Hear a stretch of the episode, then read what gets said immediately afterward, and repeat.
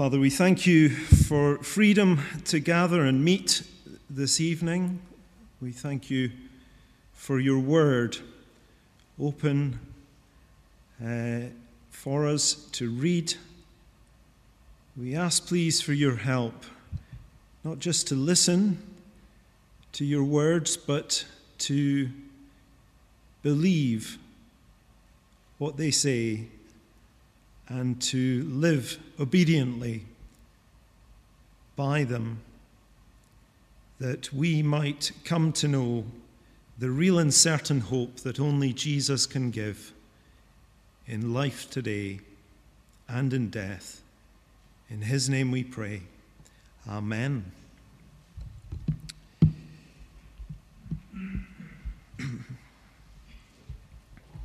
Want to speak this evening about fear and hope. Fear and hope.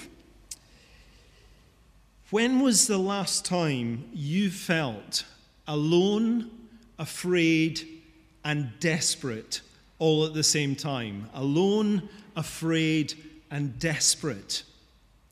Can you think of the circumstances that led to that?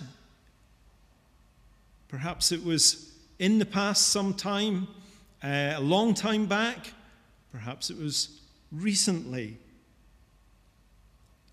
Can you remember the circumstances? Or can you think of what sort of circumstances would create that reaction and response in you now or sometime in the future, being uh, alone, desperate, and afraid?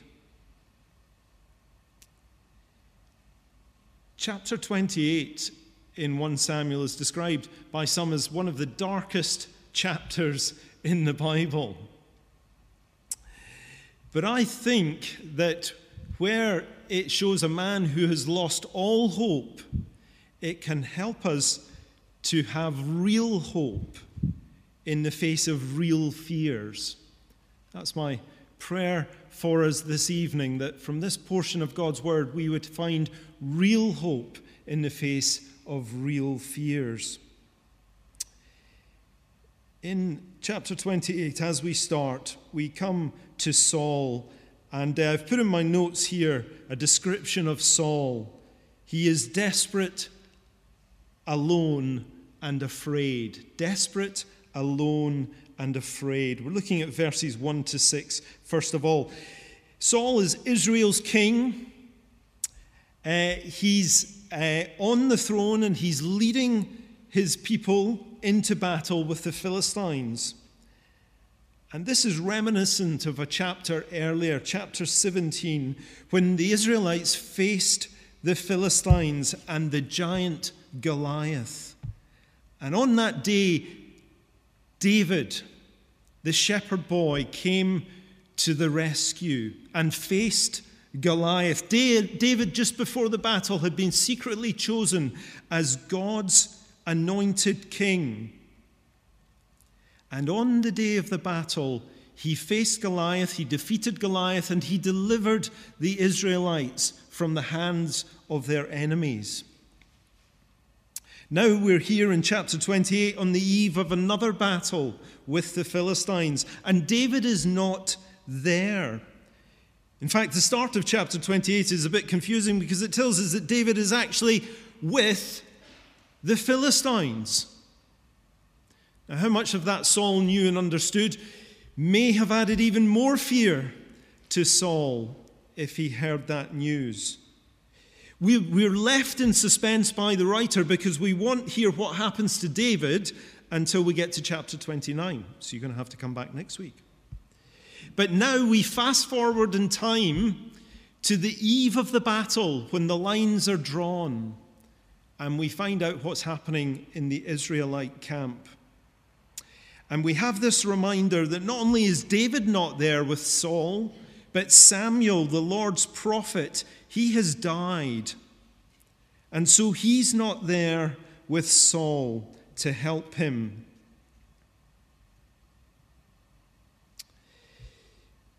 Samuel's not there. David's not there. Saul has pursued David relentlessly in the chapters before this. He's driven David away out of jealousy and hatred. He's made David uh, his enemy.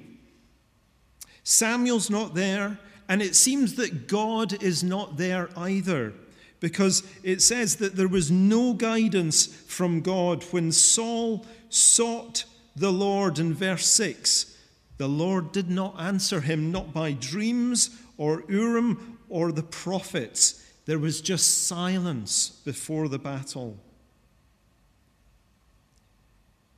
Israel's greatest enemies, the Philistines, have come to fight. Saul is desperate. Saul has an army, but he is alone very much, particularly when there's no answer from God. Saul is alone. And verse 6 tells us how he is on the inside as he sees the army. Sorry, verse 5. As Saul saw the Philistine army, he was afraid. Terror filled his heart. He saw with his eyes, and in his heart, he trembled. He was terrified in his heart. In other words, there was no trust in God, there was no confidence before the enemy. Desperate, alone, and afraid. I still remember feeling this way on my first trip to London from Scotland as a 10 year old on a school trip for the week. And we ended up going to Hampton Court Palace. And there, our teachers thought it would be a great idea to let us run around the grounds. And if you've been there, you'll know that there's a giant garden maze and I've told some of you this before. I got lost in that maze that day. 450 miles from home, in England, a 10 year old by himself in that maze. I was desperate, alone, and very afraid until a teacher rescued me. You know, you can feel that way when you're a kid. But big kids can feel that way too in life today. Certain circumstances that will make our hearts tremble the fear of death, illness, COVID, job security, security in a relationship or not having a relationship, the fear of people, the fear of not being in control of our destiny.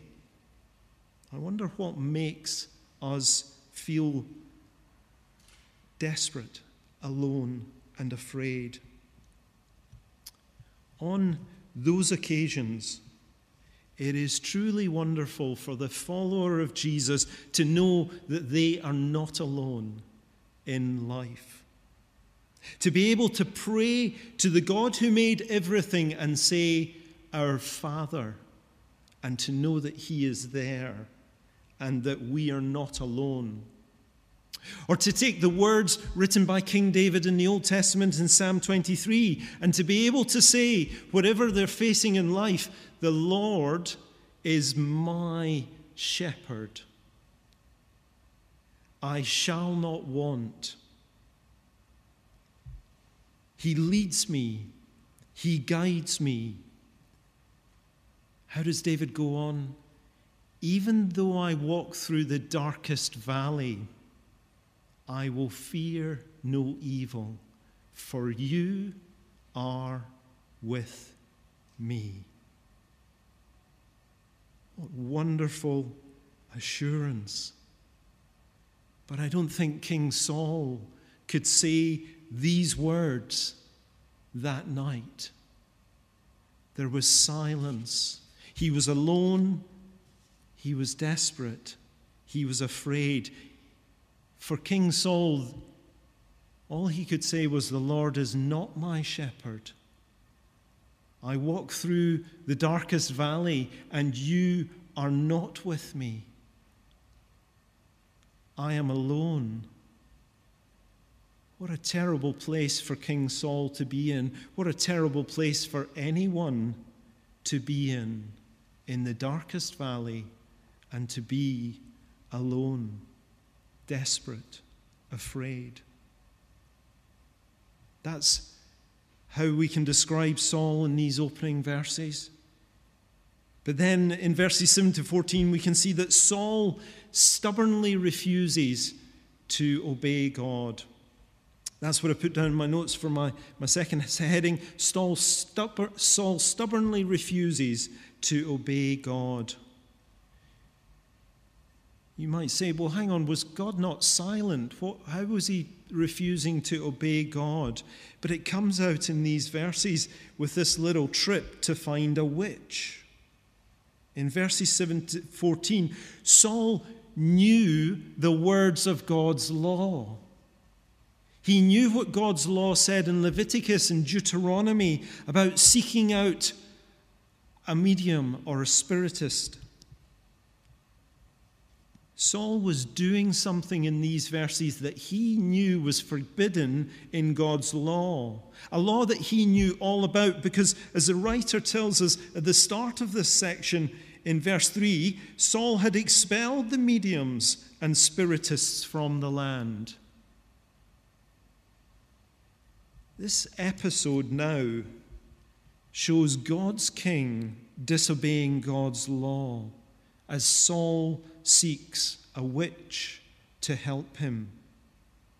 He wants a medium to consult the now dead prophet of the Lord, Samuel. And this episode exposes not just Saul's spiritual state, but something of the spiritual state of the land at that time, because it seems that despite having put the mediums out of the land, Saul seems to have fully expected that they would be able to find one. And when he asked them, they seemed to know where to go to find one, and that there's still one operating. What unfolds leaves us in no doubt that Saul is driving what happens. Notice how this is all his idea. He's even willing to take the risk of traveling north, which by this time meant he would journey through the Philistine line to secure this divine guidance. Notice how, when the witch cautiously refuses, Saul encourages her to keep going. And he even swears in verse 10 by the Lord, as surely as the Lord lives, you will not be punished for this.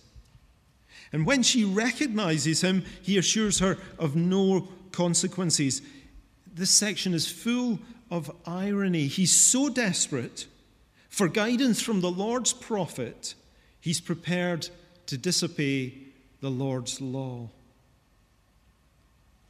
And if you've been following through 1 Samuel, this has been a constant theme in Saul's reign a stubborn refusal to submit to the Lord's will.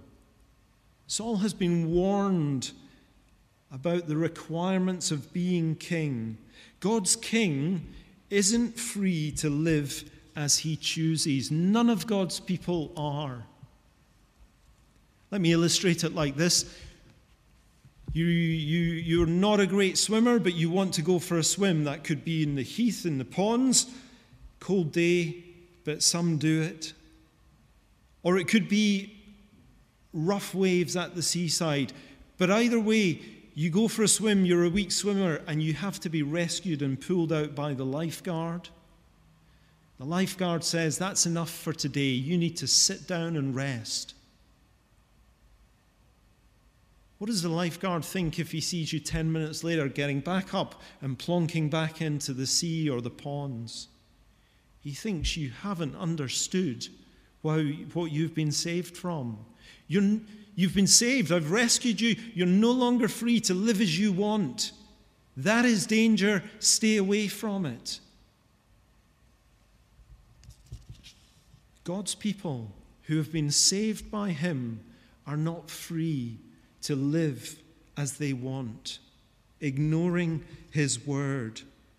But do you see how, how Saul does that? Do you see how he disobeys in these verses? How he even justifies his disobedience? Notice how when the witch is fearful, Saul's not.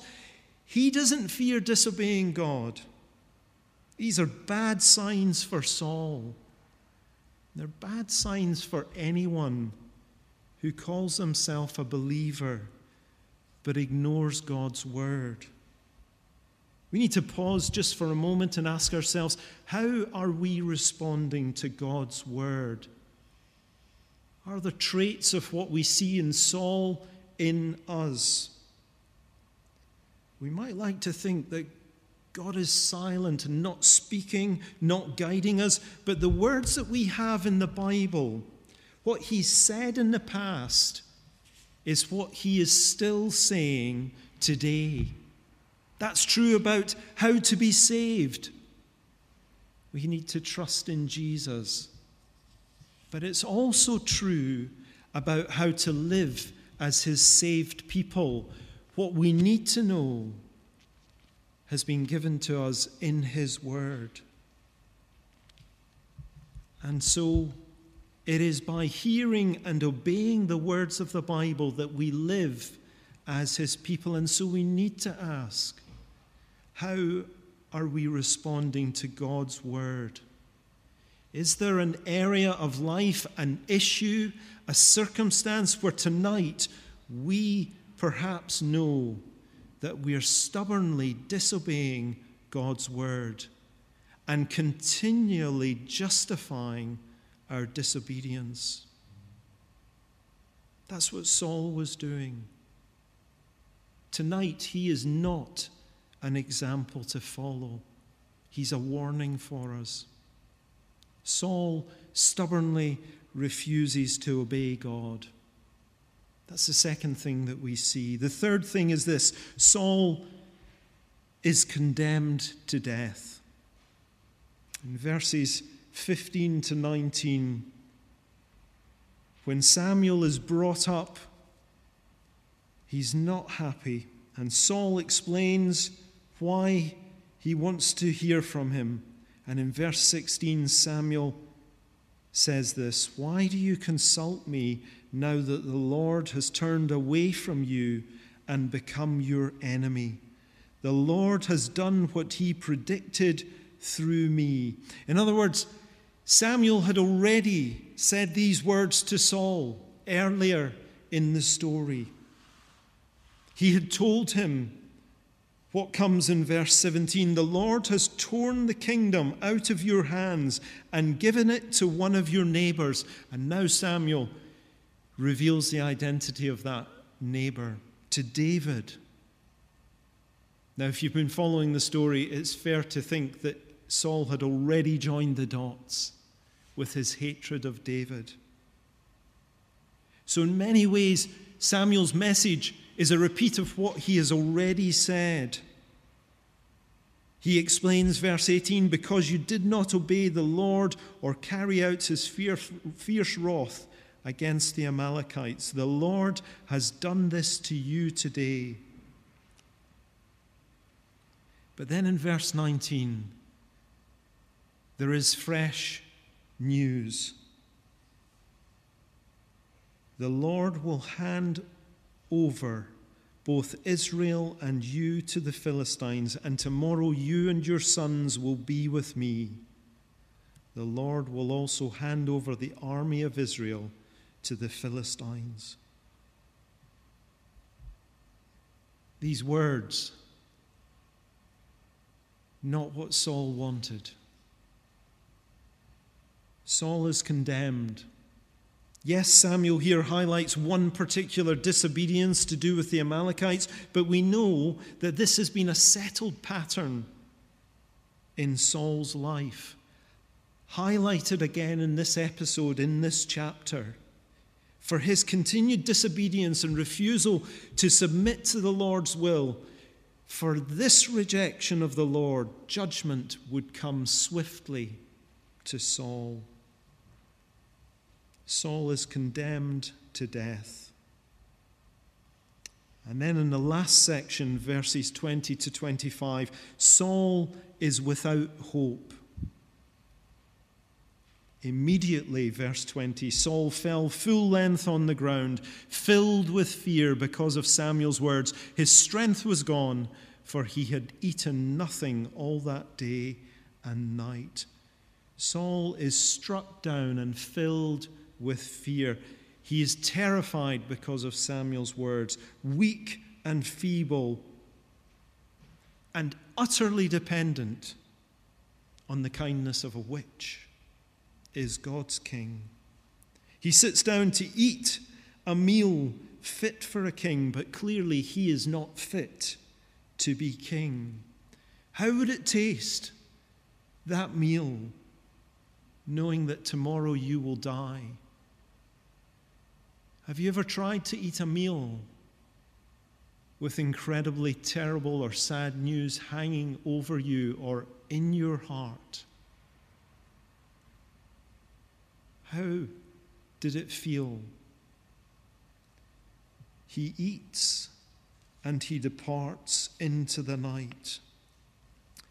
I wonder what do you think is the tone and feel of these final verses? I want to suggest it's desperately sad.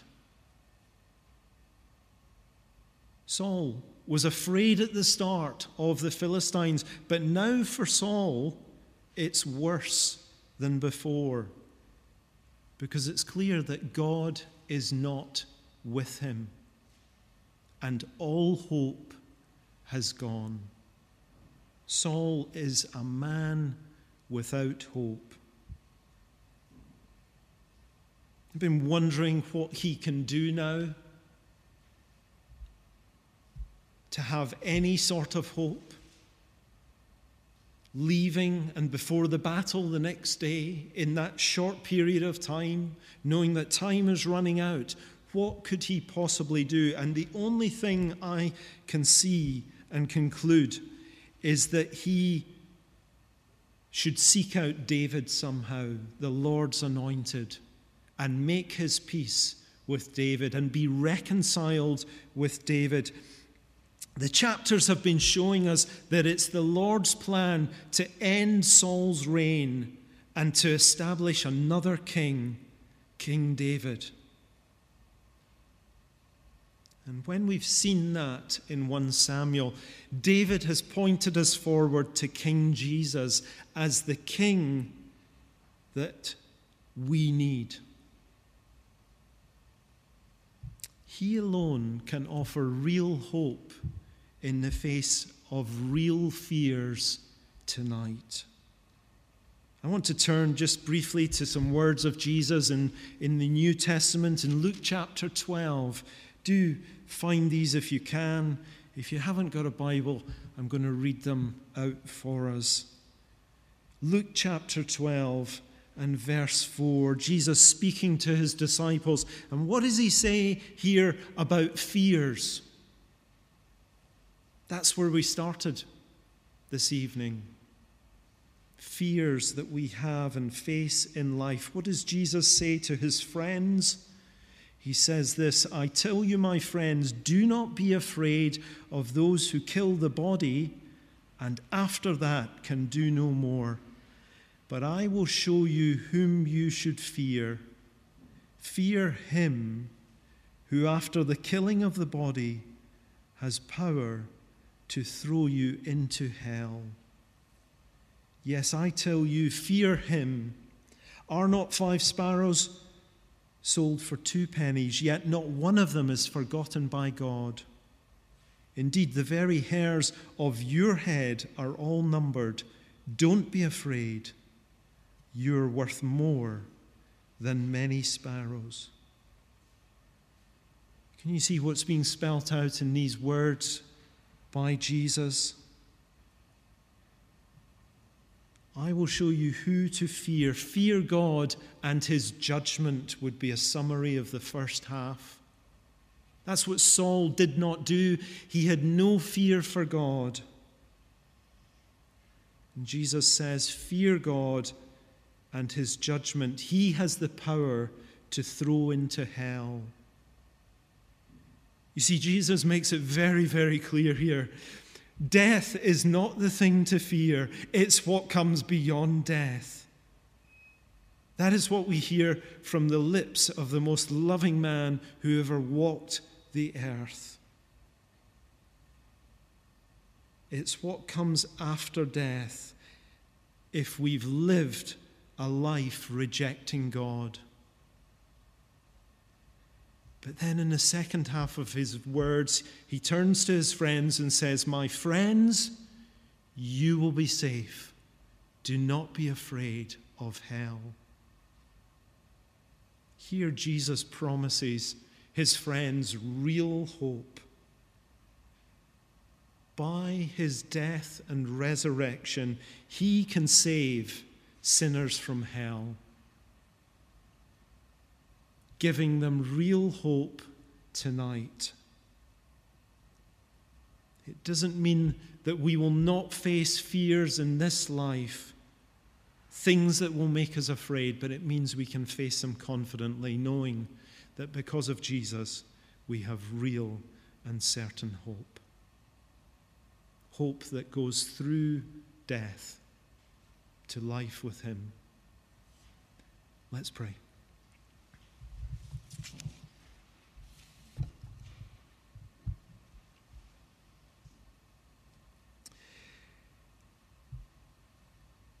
Father, we ask that you would help us to tremble before your word. We pray that we would not only hear it tonight, but that we would obey it and believe it and that we would uh, know that Jesus alone can offer real hope, and that because of him, we need not go out into the night without real hope. Help us to trust Jesus now and always. Amen.